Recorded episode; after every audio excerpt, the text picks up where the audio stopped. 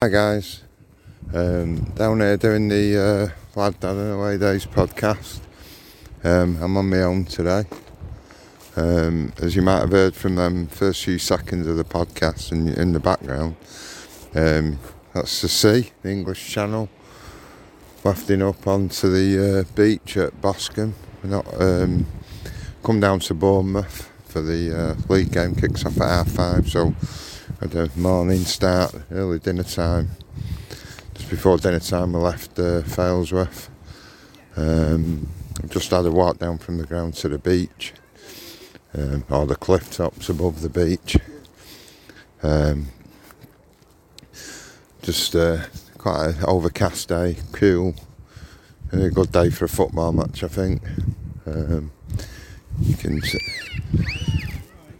Niall's not come today. He's working at the uh, NEC, and doing his golf, his golf. So, being a long trip, it's not it's not the worst one to miss.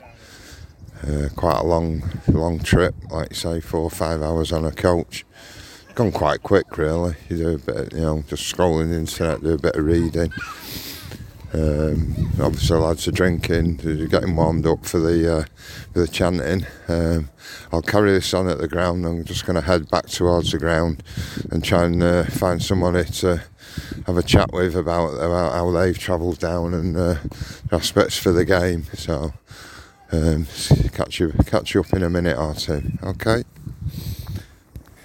Um, I'm stood outside the ground here now with Pete the badge. That's what you what you called, isn't it, Pete? Yeah, a lot of them call you that. Uh, just like to ask you a quick question of like, well, a couple of questions really, um, about your first ever City game. What was the first ever City game you went to, Uh, and then what was your first away game? Uh, 1955 Cup final, and the second one was a 1956 Cup final when Bre- Trautmann was playing with a broken neck. And that's what got me interested in City because I'm not from Manchester, I'm from Blackpool originally, even though I lived uh, fairly local now. Um, So what, what was your first game at Maine Road? Uh, I'm not sure. I think it was around about 1957.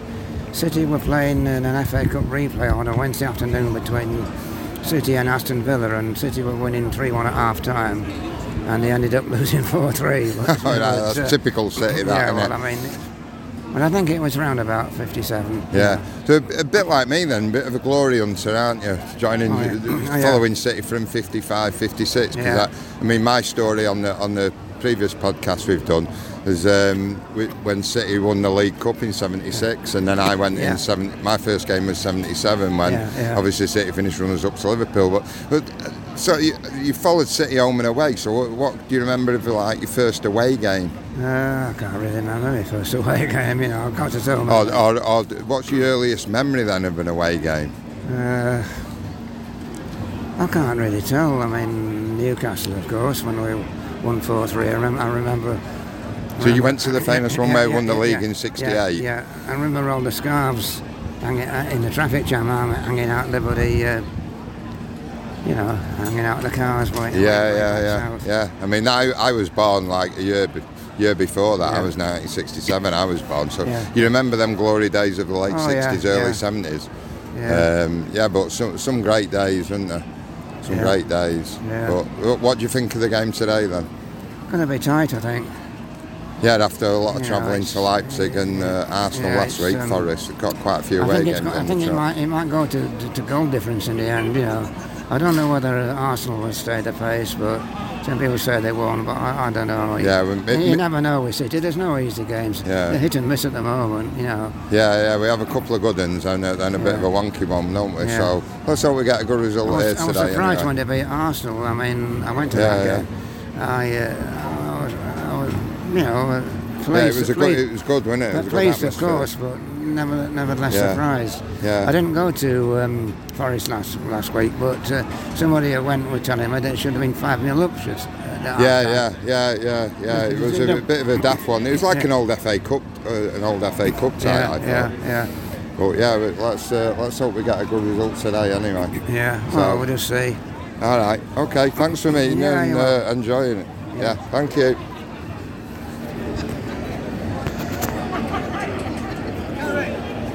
Hi guys, just on my way back.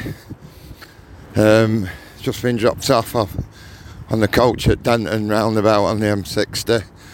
It's a long journey back from uh, Bournemouth. But uh, good result in the end.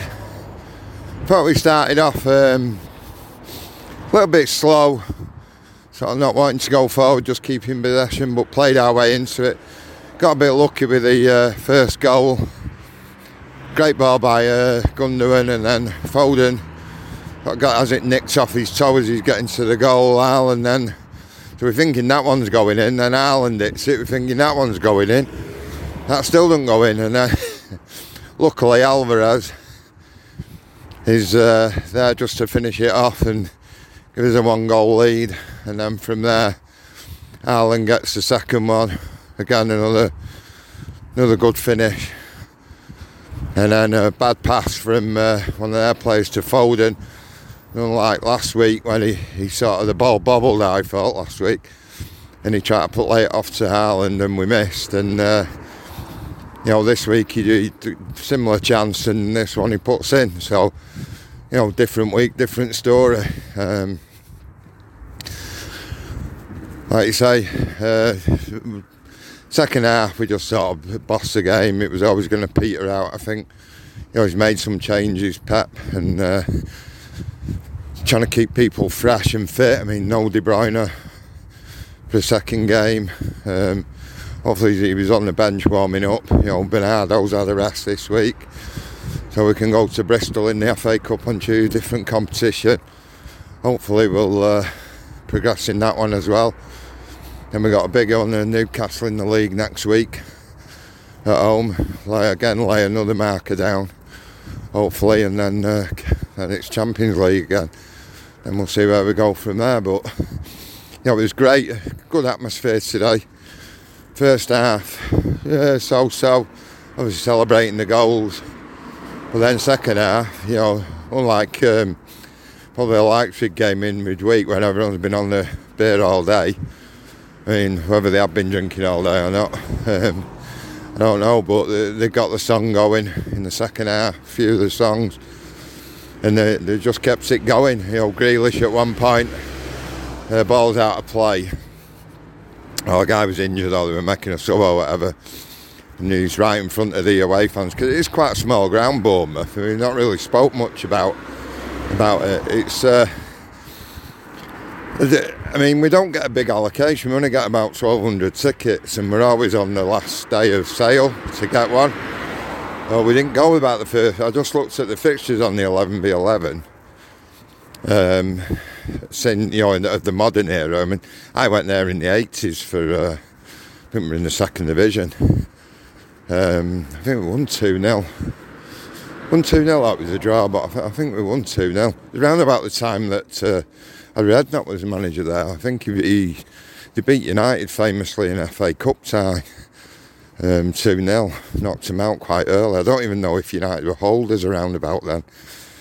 Um, might have been about 86 or something like that. And uh, like I say, Harry Redknapp was the manager. And uh, but we played them. I went down there with Dave in the car. It was a, it was a long drive. It always has been. um,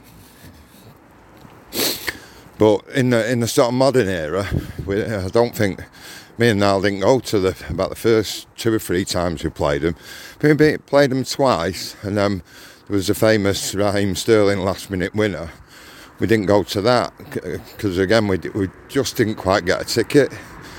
Um, so the first time we went was a Monday night game. I remember Niall uh, was not kicking off, but he was going a bit mad with it you know, how can we get a ticket now for a Monday night? You can't get a bank holiday Monday ticket because everyone goes down for the weekend.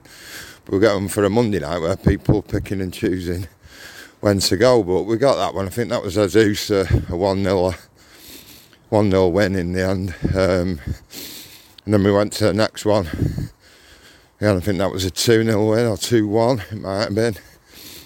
Um, and then obviously this one, uh, Niall's not gone, and uh, I've gone and we, have won this. But again, we're, we're unbeaten against them um, in the modern era. I think the best we've got is a couple of draws in In fact, um, and uh, I think even that was years ago. I don't think it's, it's been since about 2015. But one thing that gets me with the ground, I mean, it's a, a nice little small ground, really.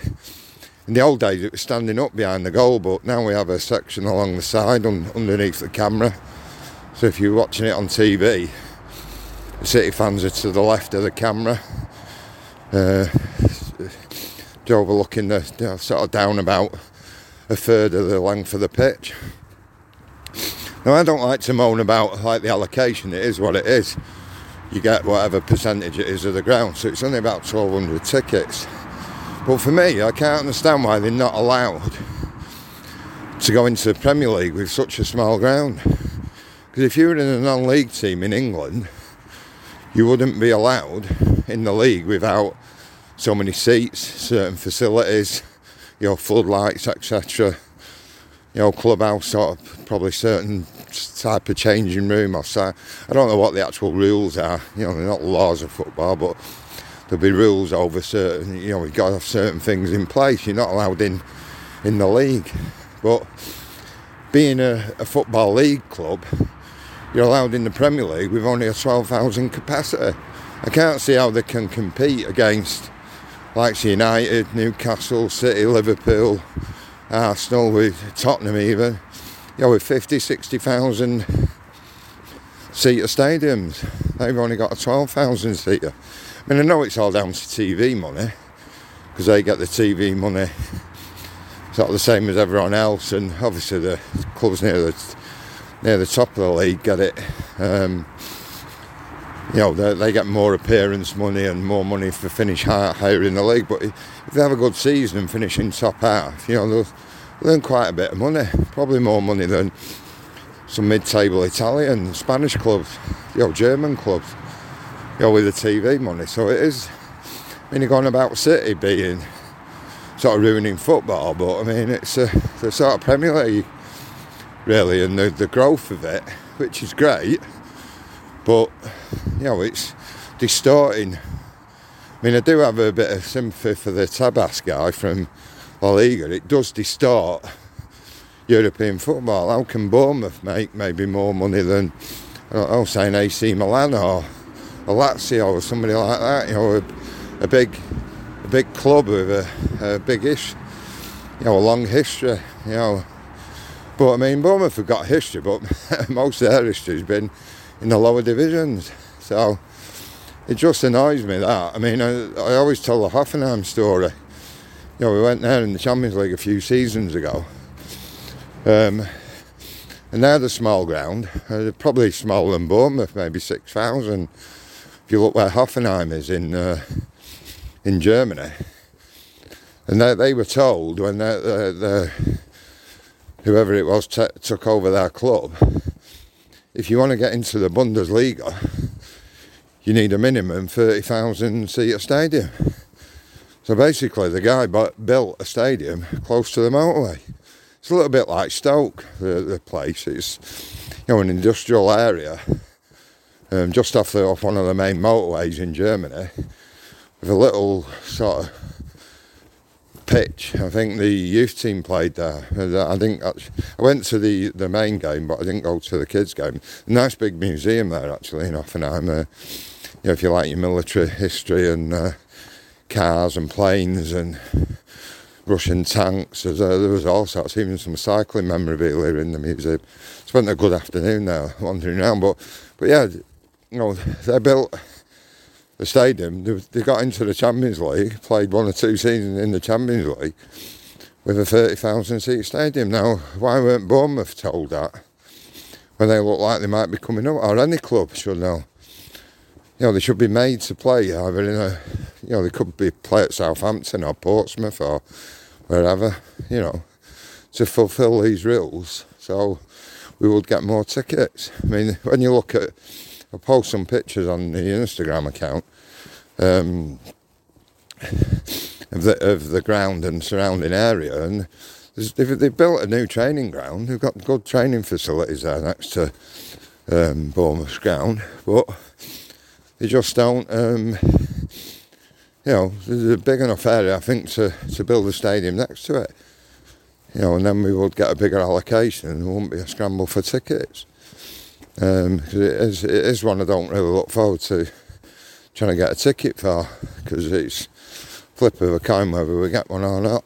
So, um, you know, it'd be good to see the back of them and get a, a team up like Burnley again where you get a bigger allocation uh, somewhere a little bit nearer. Because again, we've got trips coming up to Palace. You know, we've got Brighton away later in the year. We've got Southampton away. You know, the good sort of five. So, you know, it's now it's quarter to one in the morning. You know, set off at uh, I think half ten. The coach left sort of yesterday morning, and now we're on Sunday morning, quarter to one. So, um, but yeah, overall a good trip, and uh, keep the pressure on Arsenal, and uh, see how they, see how how they do now uh, over the coming weeks. Hopefully now we've United have got a game in hand on us because they don't play till later today at Wembley. You know they have their day out, but hopefully Newcastle might be able to win their first trophy since beating us in 1955. So our first domestic trophy. I think they won a European trophy uh, since then, but uh, yeah, we'll see how we go. But we're due to. Uh, there'll be another podcast on Tuesday for the Bristol game. I don't know if anybody's gone from uh, Leipzig to Bournemouth and then straight on to Bristol. I think if I was retired, I might have done that over a over the week rather than going back to my coming backwards and forwards to Manchester. But uh, I'm pretty sure the players are going to be feeling it. I'm feeling it. Can't wait to get in bed and uh, get some sleep. sleep for a week, but like the uh, Bon Jovi song, I'll sleep when I'm dead. I think that bit, that's the uh, epitome now of the next few days. But we've got a home game at weekend. I look forward to that. See the Geordies, see if they win, bring their first trophy, well, our trophy back with them, the League Cup. That'd be good if they did win it. you know, have a bit of banter about that. They probably won't be singing about where's your European Cup. But obviously they're in the race for the top four. But uh, yeah, we'll see. Oh yeah, overall a good day out. Good day. I think everyone enjoyed it. Good result. Um, and uh, keep marching on. So as we normally finish with Niall, I'll say up the blues for Niall, and uh, we'll see everybody Tuesday. So up the blues.